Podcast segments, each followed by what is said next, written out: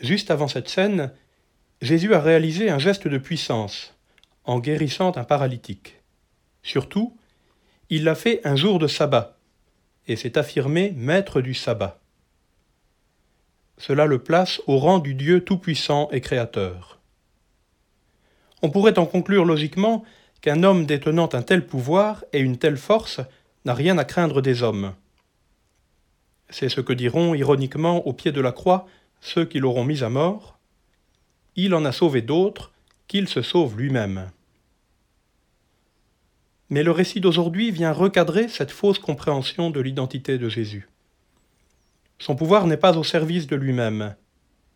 À aucun moment, il n'use d'une quelconque force pour échapper à ses adversaires. Au contraire, s'il veut leur échapper, pour quelque temps encore, il doit fuir, montrant ainsi, en même temps que sa force, sa vulnérabilité.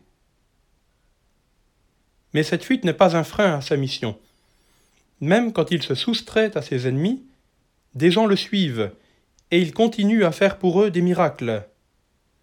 Il va même guérir un homme qui était à la fois possédé, aveugle et muet. C'est dire que la persécution dont il est victime n'empêche pas son action salvatrice. Ce qui se joue ici, c'est déjà comme une anticipation de sa mort.